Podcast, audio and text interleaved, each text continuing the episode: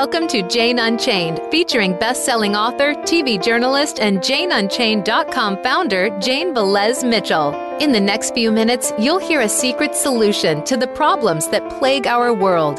If you want to revolutionize your life, get truly joyful, and jump to the next phase of human evolution, all it takes is one simple choice. Now, here's your host, Jane Velez Mitchell. Good morning, and I am so delighted and honored to be here with an amazing guest, Dr. Sailesh Rao, who was instrumental in the development of the internet that we're using right now, the Ethernet, and who is also a vegan visionary. I came up with that title today because um, I was trying to describe him, and I was like, he's a visionary, which is incredible. And um, he's also an engineer. He has a doctorate from Stanford. We're talking heavy duty intellectual. And guess what? He has created a mission and a goal and an intention. He has set a huge intention a vegan world by 2026. Welcome, Dr. Sailesh Rao. Thank you for having me.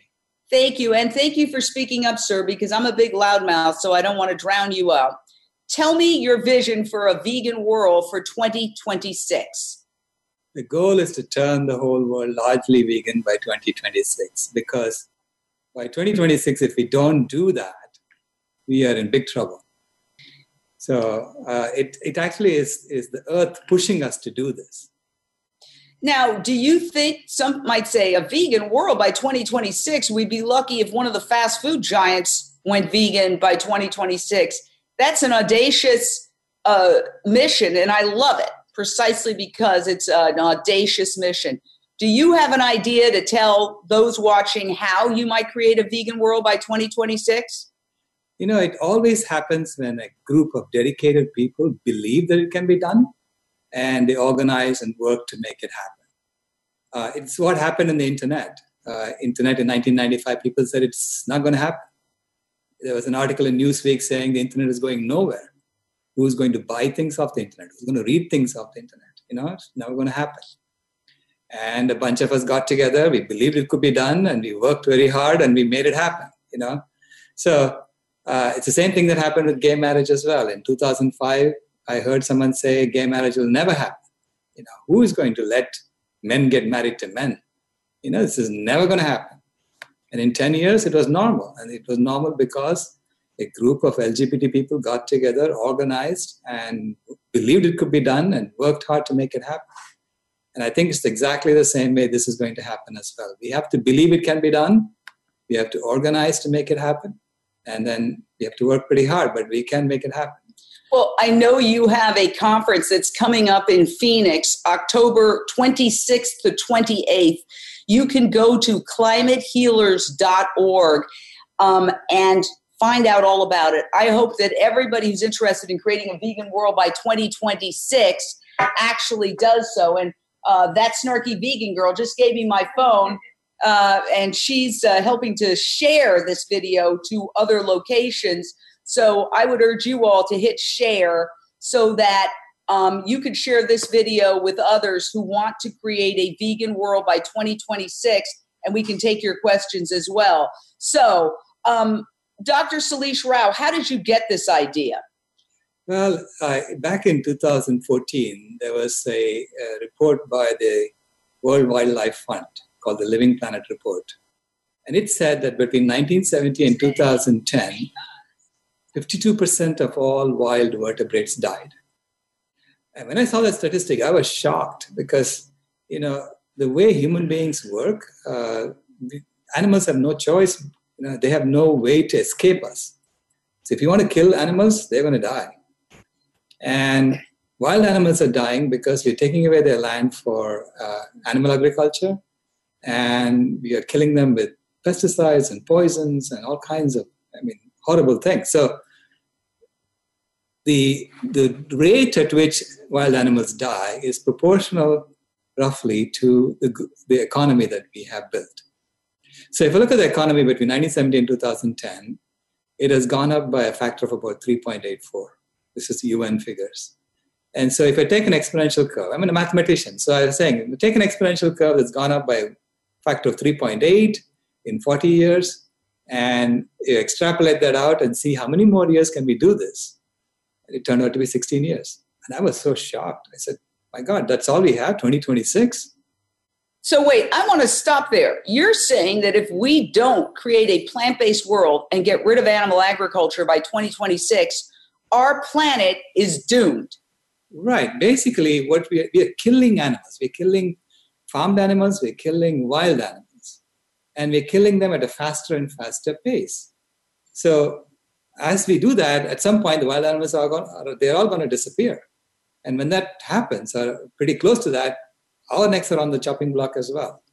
So, in other words, the collapse of the ecosystem is going to occur, and it makes perfect sense because uh, if you don't have any animals, you don't have uh, basically a, a, planet. I mean, we it's like the, the old Joni Mitchell song, I think it was, you know, pave paradise, put up a parking lot. That's what we're doing on a global scale when we kill 50 to 60 billion land animals cows, pigs, chickens, turkeys, goats, lambs every year. This is Planet Slaughterhouse, according to uh, the brilliant, another brilliant mind, Philip Wollen, who was an investment banker who became, you know, he was a banking legend and he saw it. So he's a, a member of the capitalist system who saw that um, this horror has to be stopped. And he has devoted his life, as you have, to going around the world and warning people. So, uh, by the way, we want to take your calls 866 472 5795. If you have a question or a thought, you can also uh, just ask those questions on Facebook and we will uh, tell you about it. We've got a caller, Anna from Atlanta. What is your question or thought, Anna? Hi, Jane. Well, I am a vegan, and so I therefore am trying to change the world. But um, I also am very concerned about the proliferation of all of these lawn care services that come through the subdivisions and spray the herbicides, the pesticides, the fertilizer, and what it's doing to the amphibians. I've noticed in the past couple of years since I stopped using a lawn care service that sprayed all of those herbicides and pesticides, I now have frogs, both in my front yard and my backyard. I have salamanders, I have lizards, and I'm just curious on the thoughts about the lower end of the spectrum, these little animals that so many people think we need to get rid of in our yards and how that affects point, the world. In fact, I just convinced my next door neighbor, a nice guy, he had rat traps and they were um, just you know poison. And i told him about how it affects the entire ecosystem and the wildlife that eat the rats die. And he switched out to uh, intense peppermint. And it was very nice. I explained it to him and he listened and he changed and i thanked him. But yeah it's it's animal agriculture destroying all the land so that we could grow crops to feed 50 to 60 billion farm animals. People say to me, ooh, soy. First of all, soy is great for you. But secondly, 80% of soy is fed to farm animals. So it's, compressed soy. And then you add all these herbicides and pesticides. Um, it's a toxic combo, Dr. Sailesh Rao. Yeah, absolutely. And basically, we have a culture of normalized violence, violence towards other life forms, and even violence towards other human beings, you know, who, who are lower down on the totem pole for us. So it's that culture that needs to change. And that's what veganism is trying to do. Veganism is saying we can actually live without harming any animals. And when we do that, we're going to figure out how to live without harming any human beings as well. So things like pesticides, herbicides, anything that says side in it, mm. you know it is killing something. And when it kills something, it's going to kill other things up the food chain. So we have to figure out different ways of doing almost everything. You know, this we consider pesticides to be so normal, mm. and it shouldn't be normal. Oh yeah, it's unbelievable. You go into one of these big box stores to buy a wrench or whatever, and all you see are these giant containers. I'm not going to mention brand names, uh, but pesticides, and you know, it's like we are poisoning the planet and how to wake people up. So, Dr. Rao, I am so honored to have you on in, in my home, our home, Snarky and my home, and um, talking about this. I can't tell you, it's like a dream come true for me. How are you going to create uh, a vegan world by 2026. You say at this conference in Phoenix, you're going to create the infrastructure. And by the way, go to climatehealers.org and learn about this conference because we need everybody who cares to to join us. So tell us what is this infrastructure, this architecture for a vegan world? What does it look like? So we have a list of 40 things that need to change in civilization. And, um, you know, it sounds like a huge amount, but really, we live in a culture right now where we are pretending to be living in a culture of normalized nonviolence, even though it is not. So, so it's it's taking that pretense away. So taking all the underlying things that are creating the violence and then showing us as if there is no violence happening, right? Mm-hmm. So we see flesh marketed as you know food, and basically in packages. So you don't see the animals being killed, right? So everything that we do, which is violent, we hide it right now. And so this this transformation that we are talking about is about taking that pretense away and saying, no, we are going to be nonviolent from the outset, right? So in that sense, people are not going to see too much of a change in the way they live, except the underlying processes and products and everything will have to change, right? And the way we issue currency will have to change because right now we have currency being issued by a few people so they somehow have figured out you know that they have the right to print paper for us mm-hmm. and and then they kind of you know trickle it down using debt mm-hmm. so we have a debt currency model so it has to become a much more ecological currency model where what we do is measured in terms of what impact on the planet um, we have a caller, Julian in Santa Cruz, and just scooch up just a hair if you would, Doctor, right. uh, just to try to get you're soft spoken, unlike me. I'm a big loudmouth, so we want to make sure everybody can hear you. Uh, so, your question or thought, Julian, Santa Cruz.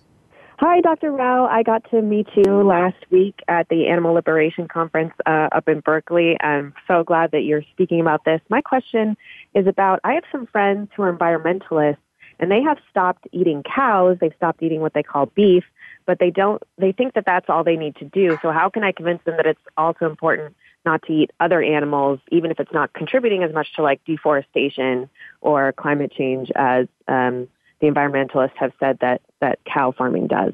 Yeah, we you know almost all animal foods have uh, pretty much huge impact on the planet. So it's not just beef, it's not just cows. All of them have, that.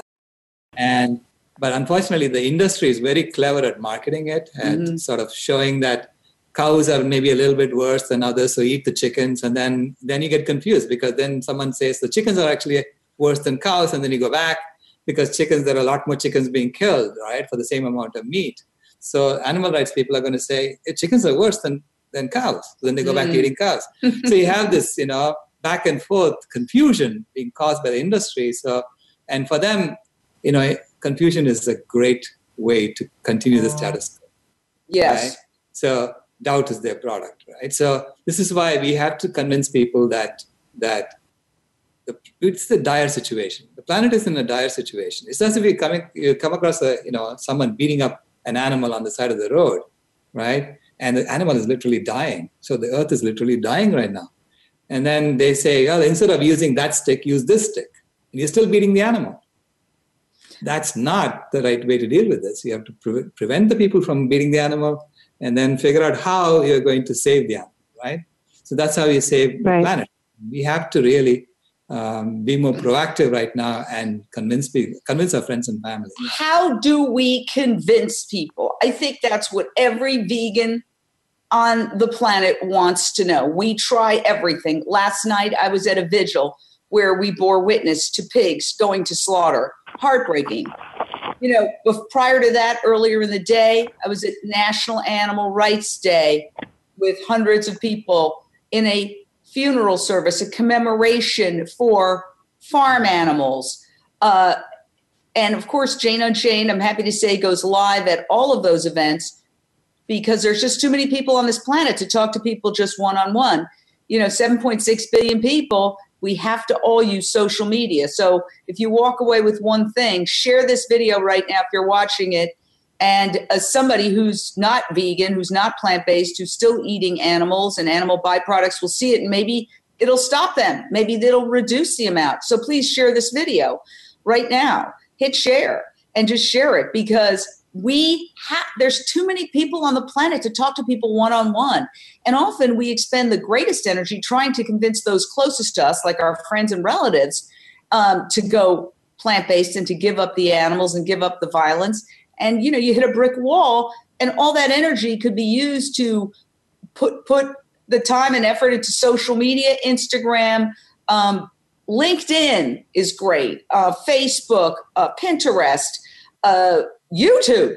I mean, we do still have these um, at our command that right now we're we're we're talking to people and telling them, hey, we need animal agriculture is the leading cause of climate change. Now, sometimes people give us a hard time when we say that. We right. know the United Nations in its report Livestock's Long Shadow said it was causing more climate change, more greenhouse gases than all transportation combined.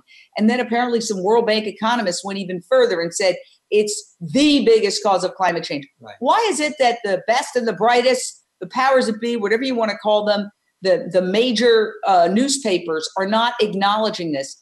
I went right. to a climate change summit that the New York Times held at Paramount Studios, and they had a whole group of people there talking about climate change.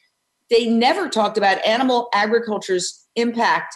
At the end, the moderator said, and and even me like that, like meekly, like he was afraid to say it. Right. We kind of disrupted it because we had people asking questions all through.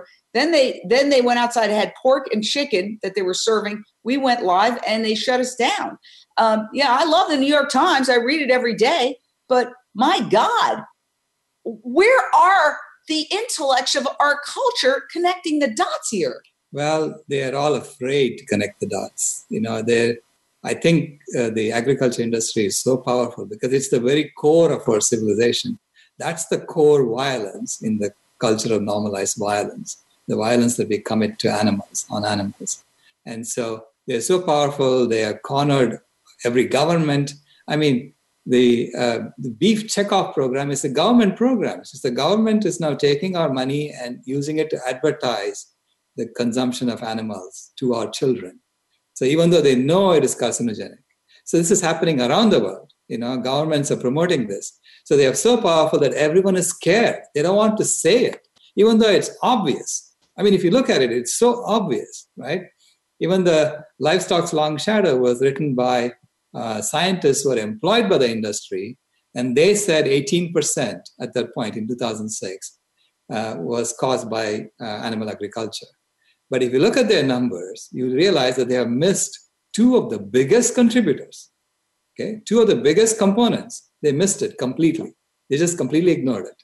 One is the opportunity cost of animal agriculture, which is the avoided carbon sequestration. So the carbon sequestration that would happen if you just took all the land you're currently using for animal agriculture and bring back the original forests that were there.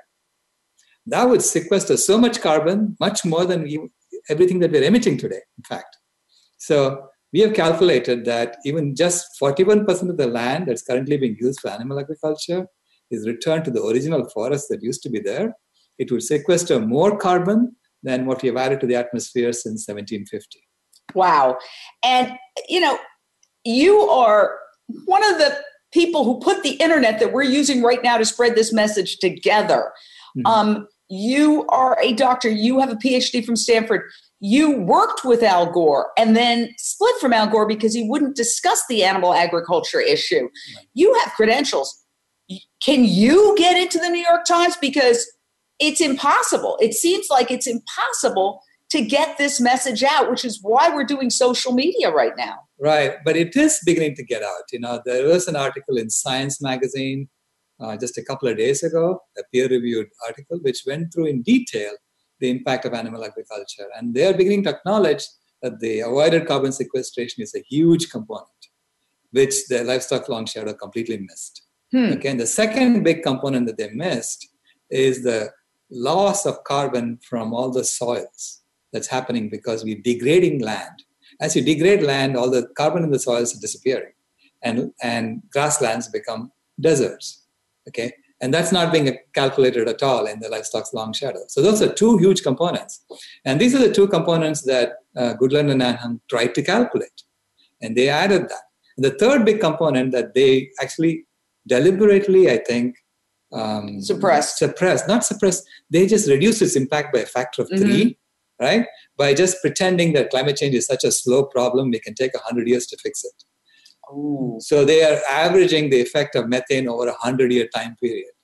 And Goodland Nanham said, well, no, we have to do it within the next 20 years. If you ask me now, it has to be within the next 10 years or even less, right? So you have to look at the instantaneous impact of methane because we keep adding methane into the atmosphere. It's not decreasing, even though it is supposed to go and turn into CO2 over a 10 year time period. That's the half life of methane. That's not what's happening today. It keeps increasing in the atmosphere, which means every ounce of methane that we're putting into the atmosphere is staying up there. Oh my God, it's scary.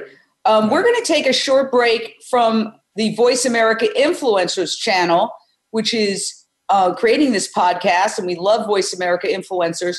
But we're going to continue on Facebook.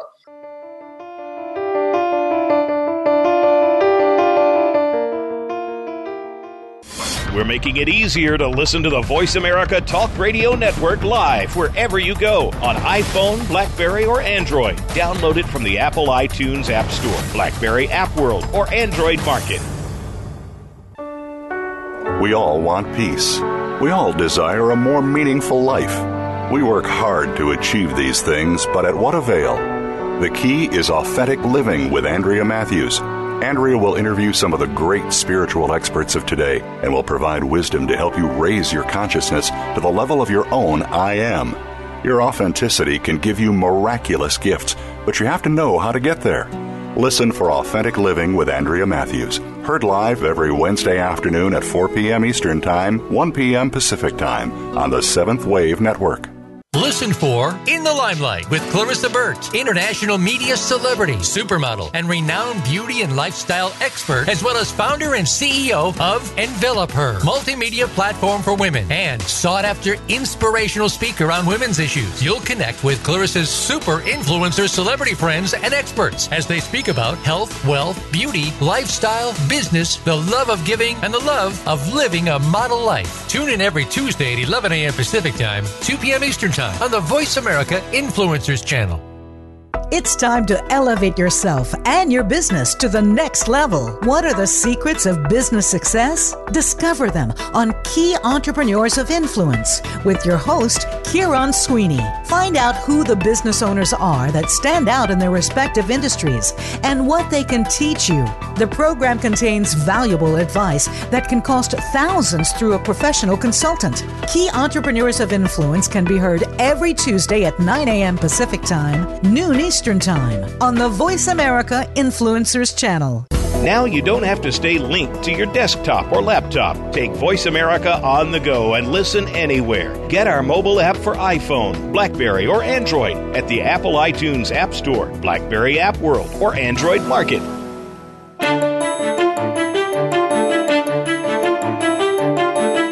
You are listening to Jane Unchained. To reach the show today, call in to 1 472 5795. That's 1 472 5795. You may also send an email in to janeunchainednews at gmail.com. Now back to the show. Well, um, I don't know if we still have Emick. She's been very patient. We should go to Emick. She's been waiting since the beginning of this broadcast. Emick, you are on live with Dr. Sailesh Rao of climatehealers.org. Your question. Hello, dear. Hello? Yes. Hello? Yes. Yes. Hi. Um, so I was at the conference and it was amazing. And we did an open rescue as well. And I saw everything with my own eyes. It's just nothing compares to experiencing something on our own. And it was a horrific situation. We were managed to rescue some uh, baby animals. And I know that you have a great impact. So I was wondering if you have a plan to reach from kindergarten to colleges, if there's a plan that you can somehow implement, maybe classes to teach people how to treat animals and the planet. Yeah. Thank you, Emick. Thank you so much. In fact, my granddaughter, um, she asked me to come to class and talk to her uh, friends about veganism. And uh, the teacher allowed me to do that. and you can see every child, you know, has that at the core of their being. They are compassionate at the core of their being. They don't want to hurt animals at all. And unfortunately, at the end of that, um, the principal called my wife and said, "Don't ever do that again." what? because, what? What? Because uh, it was, you know, I, I, think it disrupted a lot of uh, families. But uh, but anyway, I mean, after that, the teacher asked me to come back and talk about India, and because she said uh, I I connected well with the kids, so I came back, and and that time again, the principal said, "Please don't talk about veganism." Wow. Yeah. So then wow. I went and and I and I just had only pictures of India, you know, in my presentation. But as soon as I walked into the class, all the kids congregated around me and started asking me questions about veganism. so there was nothing that the principal could do or the teacher could do because that's what the kids had questions about. And so, uh, and soon after that, uh, the principal came to see What the Health. Oh, What the, the Health, a great film. And you're very involved in that. Uh, right. I know you're very involved. You're one of the producers of Cowspiracy and What the Health as well. Right. And those are changing so many people. Uh, right. What the health? If you do one thing, get people who are not vegan to watch What the Health because apparently focus groups have shown that the one thing that will drive people to veganism more than just the suffering of the animals, which is the I think impulse of most of the animal activists, obviously, is that we can't. We're tortured by the suffering of these animals, uh, as I am, just trying to recover from seeing animals going to their deaths last night, pigs looking me in the eye it's it's brutal, right. brutal. But for most people, it's their health. That's a motivation. They're they're as the film title said, fat, sick, and nearly dead, and they're like wanting to change and they don't know how. And um, so, what the health is? I would say if you could do one thing, uh, there are great films. Earthlings has changed so many people, but uh, what the health is on Netflix right now, and it's not graphic and it's clever, it's funny, and um, it's so insightful and it really looks at it from the perspective of how people are making money off of you getting sick. Right. Yeah. So, in fact, we did, uh, we were executive producers of three documentaries. The Human Experiment was the first one, and then Cowspiracy and What the Health. You know, wow. And the human experiment, uh, we showed that we are pouring all this toxic chemicals, in billions of tons, 250 billion tons by the latest estimate. Mm-hmm per year. And that then, uh, you know, works its way up the food chain. It gets accumulated in the bodies of these animals because the water is now contaminated and the animals are drinking the water. The water is contaminated, the plants are drinking the water. They're storing all these toxic uh, chemicals in their food, you know, in their um, in their stems. And, and the animals eat the plants, they get that. And they store that in their fat tissues because these toxins are all fat soluble. So then we eat the animals and we get a concentrated dose of those toxins. Okay, so the government then convinces us to eat those animals. So we get sick. And when we get sick, then they give us pharmaceuticals. So they're literally farming human beings and wow. using us to make profits wow. for all these corporations. You know, yeah. This uh, is the growth of the economy. By the way, we have somebody who, uh, uh, Jen, who says, I have already been warned not to talk about a vegan lifestyle in the classroom by an administrator for fear of offending parents. Oh, yes. Let's not offend people with the truth. God forbid. It's so rude. We all have a million experiences. One of our contributors, Danny Rukin, uh, who used to be a meat eater until just a few years ago and who woke up as she was told never to come back to a party uh, of very liberal, progressive uh, lesbians. So it's not just oh this is this this goes far beyond politics. People don't want to be confronted with the truth that they're killing and that it's unnecessary. We've got to call her Susan, Florida. Thank you for holding. What's your question or thought, Susan? Um, I'm Susan with Animal Hero Kids, and we do education programs in schools, and I have noticed the difference in the last 38 years where kids know what the word vegan means, and the kids and the teenagers are really doing incredible things to help change the world. And our Animal Hero Kids book, going into schools, has vegan recipes and we do vegan cooking as part of our programs. I think that's a great way to change. Right. Thank you so much. You know, that's the way to reach. You have to reach the kids, and then the kids can reach their parents. Because ultimately, it's the kids' future that we are destroying, right? Mm-hmm. By destroying the planet. So the parents are also involved because the you know 2026 is not too long. I mean, it's only eight years from now. so literally, we are killing ourselves. You know, we are killing ourselves with this consumption. So we have then every right to go tell someone, you know, don't kill me with your consumption, right? This is like secondhand smoking, but it's much worse than secondhand smoking. Secondhand eating, you literally have to get out of the planet if you want to eat that way. Well, uh, you know, you raise a very important point. I don't have children. I have three companion animals, three companion mm. rescue dogs, and a rescue cat, along with that snarky vegan girl. We both adopted them together. They're ours.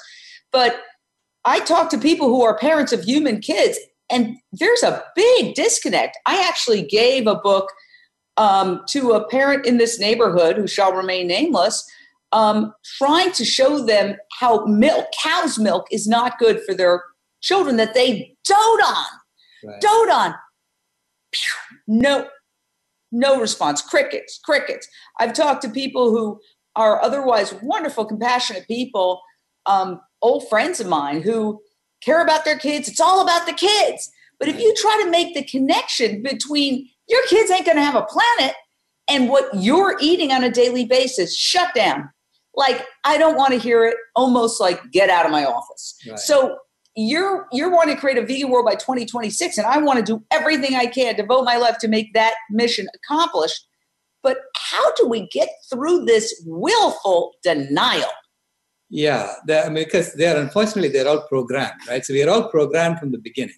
Uh, we are all programmed with all these messages that that's just everywhere. Messages telling yeah. us milk is the only way you're going to get calcium, or meat is the only way you're going to get protein.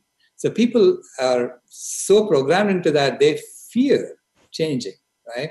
And unfortunately, this is the way every species actually works. You know, a lot of our um, in any species you have the explorers, people, you know, the, the members of the species that go out and try new things. And that's the vegan community right now. Okay. And then there are the conservatives who, who want to stick to what they know, what they've been taught. And they don't want to change. They're scared to change. And every species actually needs both. Needs hmm. both because if you don't have a conservative base, then mm. the species is going all over the place and it's going to kill itself off. Mm-hmm. So a species that uh, has found, you know, how to survive will have a conservative base that sticks to things and an explorer base that goes out and tries new things. But we are now in a situation where the explorers have said, folks, if you stay where you are, you're going to kill all of us off. Mm. Okay? So please come to this new place and everything will be fine, you know? So we can fix everything if we come to this new place. So we are now, that's the thing, you know, as vegans, we now have a responsibility to create a system of normalized nonviolence and show that it is functioning. Only then will the conservatives say, yeah, you have a functioning system, so I can move over there. Otherwise, we're just saying, you know, let's collapse this and then we'll figure it out. No, we have to figure this out before this thing collapses. Well, I want to say that I do feel, as toxic as our politics is today, that this is not about politics. Right. Um, this is really much more um, a bipartisan problem. There are just as many uh, liberal Democrats as there are conservative Republicans who are completely intransigent on this issue.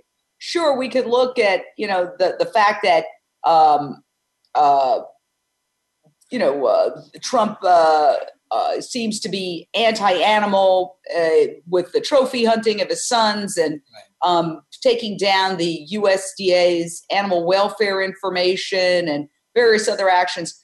But really, um, if you look at it from the perspective of a, a limited governmentalist, mm-hmm. uh, limited governmentalists would not agree with um, subsidizing an industry because that's corporate socialism. And so the subsidies, which make the hamburgers so cheap, is really something that is more of a socialistic principle in a way than it would be a, a, liberal principle. So actually, if conservatives, let's say Tea Party conservatives, who I don't agree with, I'm not saying, I'm just talking beyond politics. Right. If we could get these conservatives to realize, hey, this is corporate welfare. By giving so-called farmers who are really rich people living in the city who've never been on a farm in their lives, uh, hedge fund operators, et cetera, own these massive factories that hold animals. They're really not farms anymore. The little farmers, you know, that Willie Nelson sings about have been pushed out. They're being pushed out.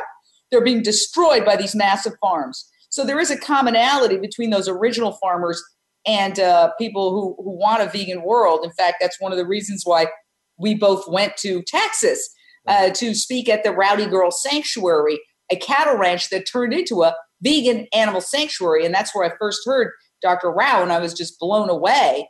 Um, but this goes beyond politics because you can make a conservative argument and a liberal argument. It's bad for health. It targets poor people in food deserts. It's making them sick. It's giving them all sorts of illnesses. You could also say, from a limited governmentalist perspective, hey, why is the US government, why are taxpayers being forced to subsidize this toxic food that's causing cancer and heart disease and destroying the climate? And then when people get sick, we all have to pay for their health care costs. So, from a conservative argument, you could do that as well. Right, absolutely. I mean, this is it just cuts across all lines, you know, this problem. In fact, it is a manufactured scarcity. That's what's driving this. I mean, literally, we are taking six times as much food as we really need, and then we are feeding animals five parts of that, you know? So only one part is for us. And those animals, like, you know, they eat seven and a half million tons of food per meal. And they are giving us in return, you know, like one ounce per person from two and a half pounds. So there's a 40 to 1 reduction that happens. So that one ounce then becomes the scarce resource. And because it's scarce, there's competition introduced.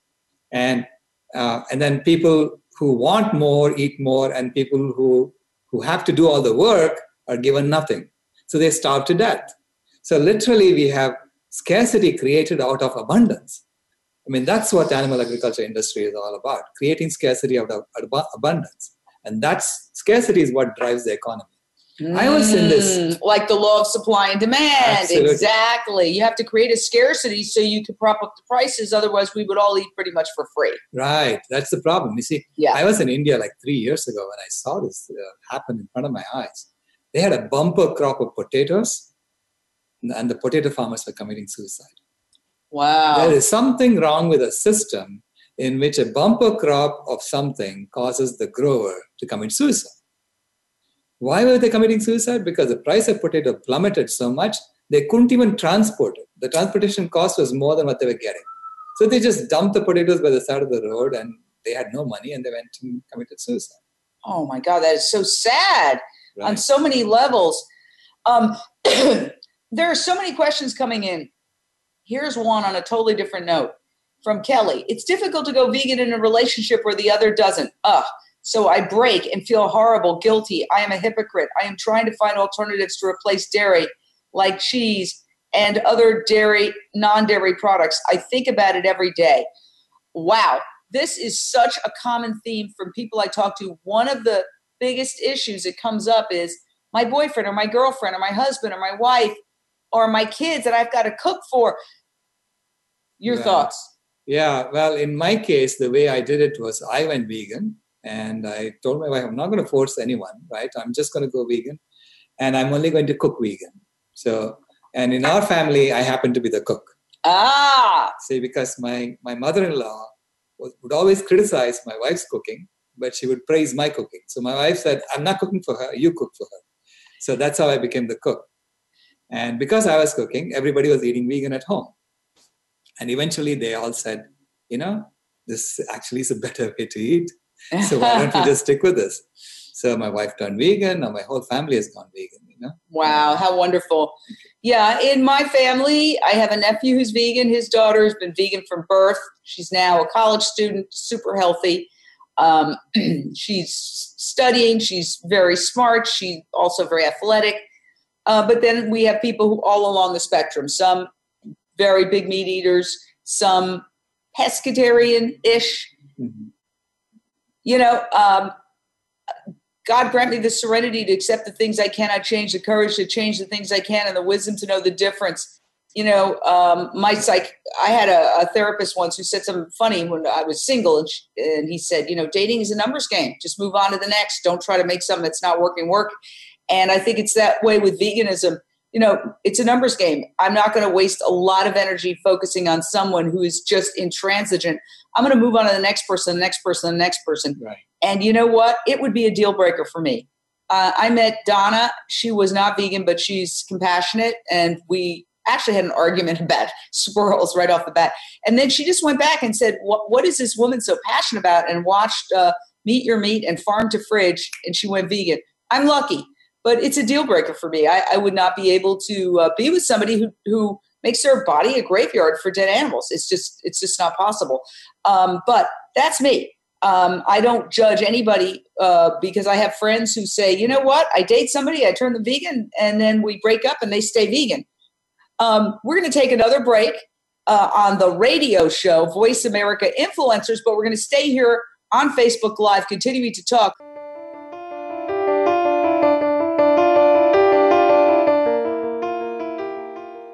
We're making it easier to listen to the Voice America Talk Radio Network live wherever you go on iPhone, Blackberry, or Android. Download it from the Apple iTunes App Store, Blackberry App World, or Android Market.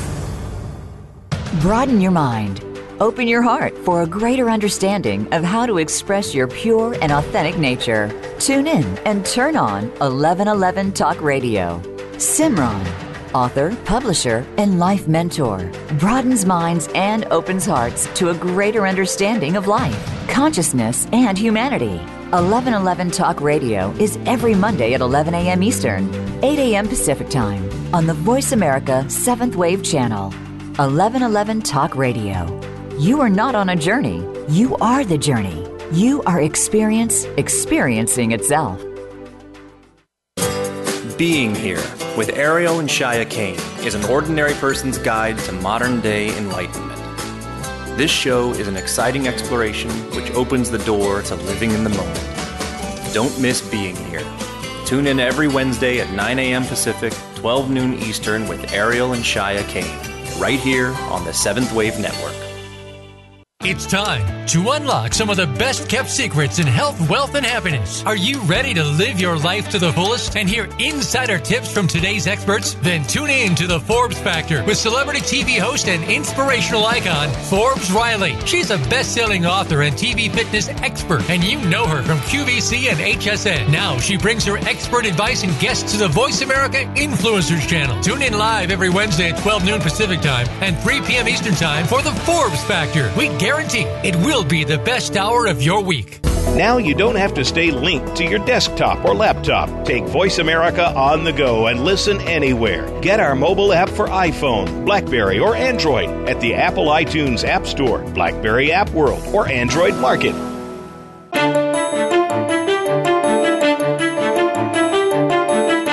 You are listening to Jane Unchained. To reach the show today, call in to 1 472 5795. That's 1 866 472 5795. You may also send an email in to janeunchainednews at gmail.com. Now back to the show. Well, we are here with the amazing Dr. Sailesh Rao, who, if you want to know more about it, go to climatehealers.org. You're going to have a conference in Phoenix, October 26th through 28th. Jane Unchained will be there. As soon as I heard about it, it's uh, to create a vegan world by 2026. I said, I'm on board. I want to aim for this right. and and do whatever it is that you suggest and and so you have a whole list here that is extraordinary that I'll be taking an hour to read on how to create so what you're going to do is create an architecture and infrastructure for a vegan world and if you want to just give headlines spiritual principles animal slavery versus animal liberation um, and there's a whole bunch of others ecological principles social principles economic principles, political principles, the list goes on and on. It almost sounds like you want to change the entire society. And uh, I, I'm just asking because I try to change one person with one bad habit and I run into a brick wall. Um, how are you going to change the entire society by 2026? Well, the way uh, I mean, it's similar to the way we try to do this in the internet. Internet also, people said you could never, you cannot build that because that's you know too fast. We were trying to do something that was ten times faster than what was uh, what was they were having trouble with getting it to work, and it was a completely different technology. So we said, okay, let's do this with digital signal t- technology as opposed to analog. And people said, we don't know what that is. And we said, we can make it work.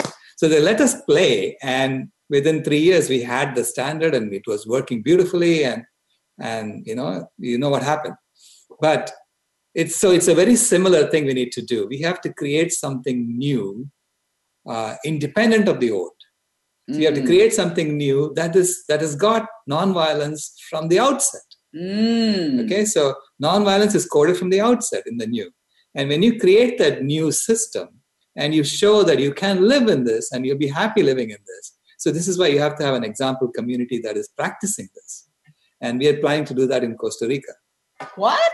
So, we have a project called the Sacred Lifeline Project, where we are actually uh, getting uh, universities to send their research students you know their scholars to come and study all the diff, all the various changes that we need to do we're going to implement this new system and try it out and and then figure out you know whatever kinks there are iron them out.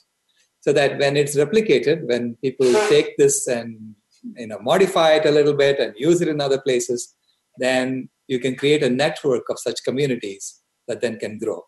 So this is the idea. The idea is to create a new system that is independent of the old so that people can then choose i want to go there. You know i don't want to stick with this i wanted to get my dog because i think one of the ways to get people to be more compassionate everywhere i turn all my neighbors they love their dogs. When it comes to dogs and cats they're super compassionate. Can you address that? Yeah i mean we are fundamentally compassionate you know? Um, we have to have the compassion taken out of us. We have to have the shell built around us uh, by showing us things that are violent so so that we start creating a shell around us.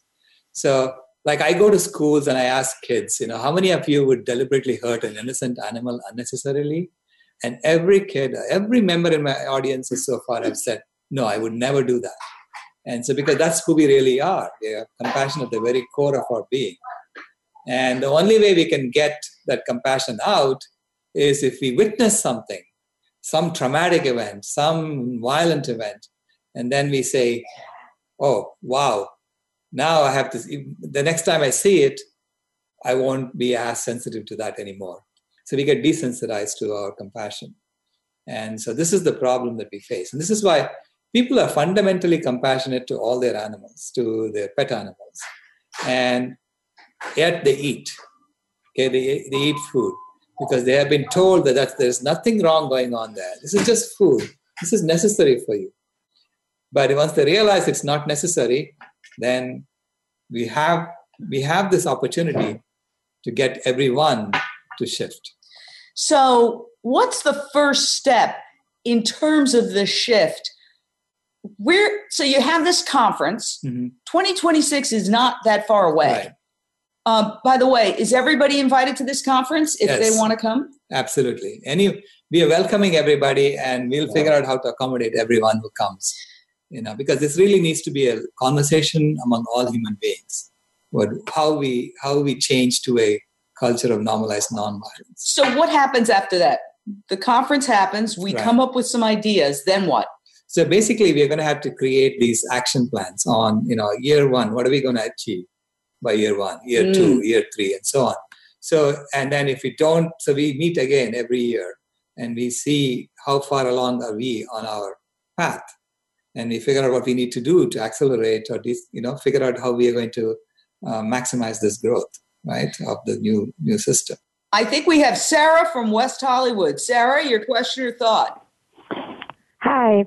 I'm really glad that um, Dr. Rao is on. So excited. This is great. Vegan 2026.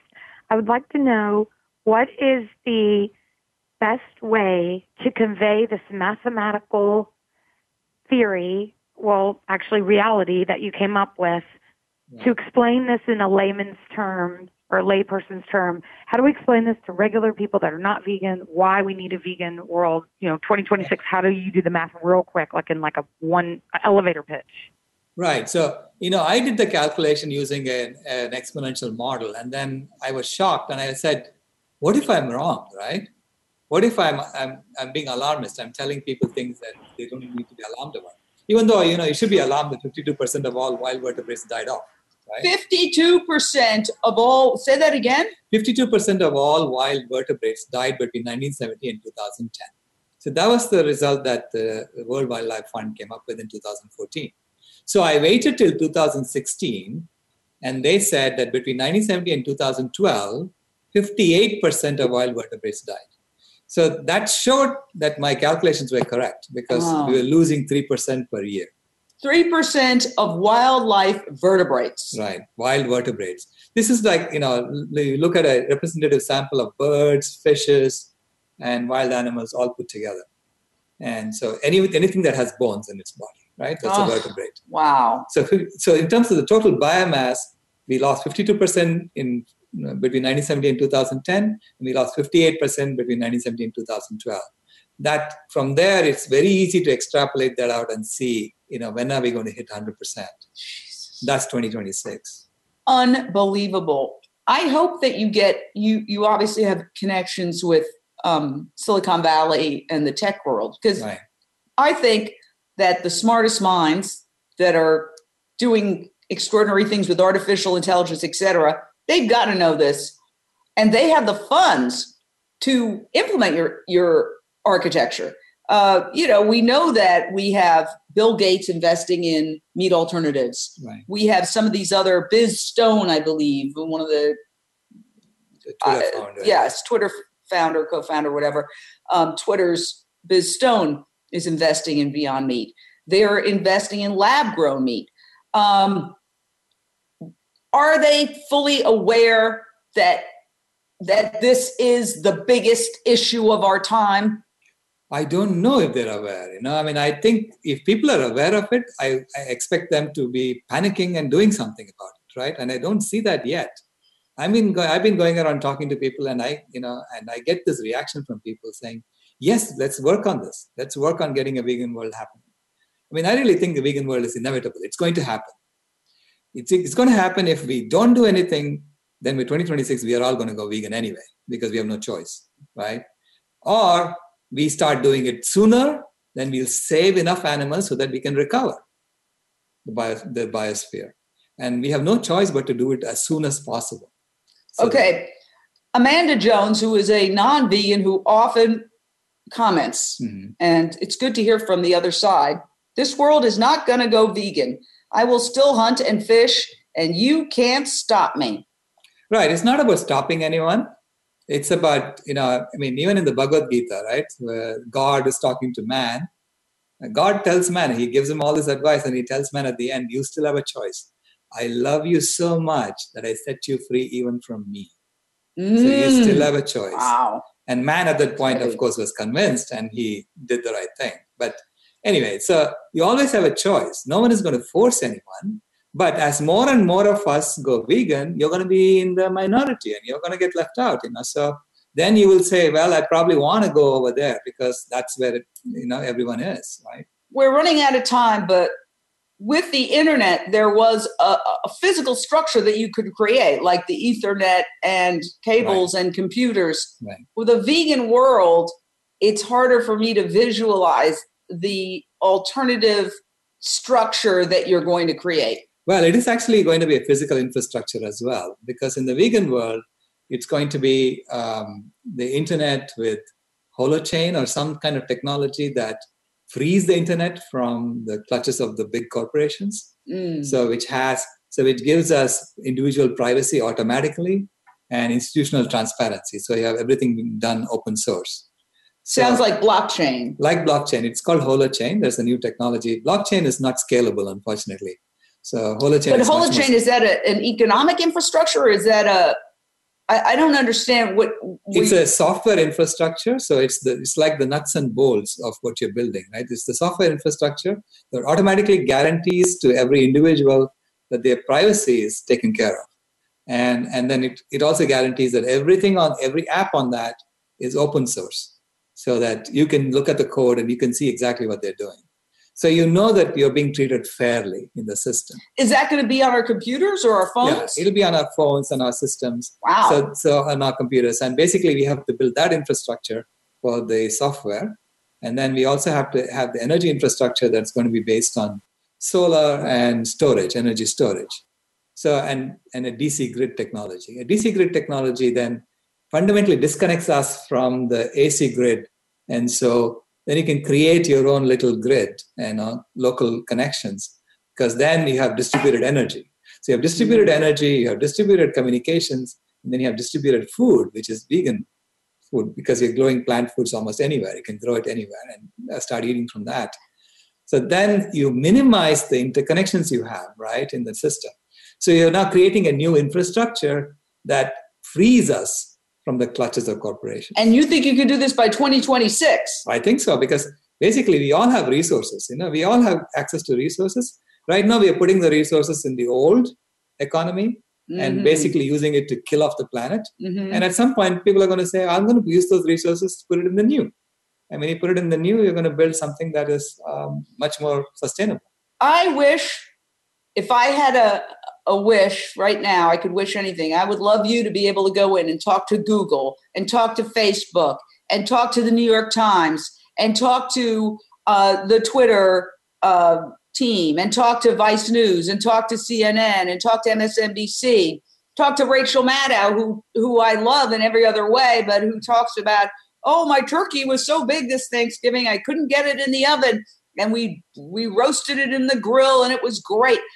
These are smart people, and they are not connecting the dots on this issue. And you explain it in an intellectual way that I think they can kind of get because you know the reaction for me is oh that's so sweet that you care about animals. Isn't that nice? The condescension the minimizing of the issue that somehow it's about pet adoption you know which i care about but no it's about the survival of the human species Right. Yeah. You know, I mean, unfortunately, a lot of the people, uh, I really believe, uh, like Al Gore. I tried talking Yeah. to Al Gore for three years, right? Mhm. And I finally gave up because I realized, you know, he really doesn't want to hear. Mhm. So there is a proverb in Tamil, in uh, one of our local Indian languages. It says, "It is possible to wake up someone who's sleeping, but it's impossible to wake up anyone who's pretending to be asleep." Whoa! Wow! Wow! That is heavy. That's what's going on.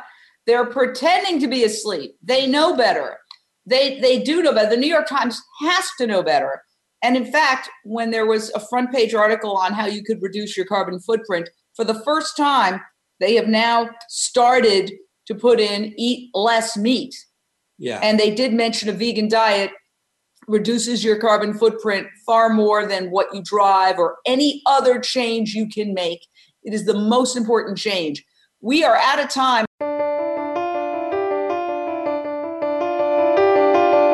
Thank you for tuning in to Jane Unchained. We hope you'll join Jane Velez Mitchell for the next edition of her program next Monday at 1 p.m. Eastern Time and 10 a.m. Pacific Time on the Voice America Influencers channel. Meanwhile, have a peaceful week.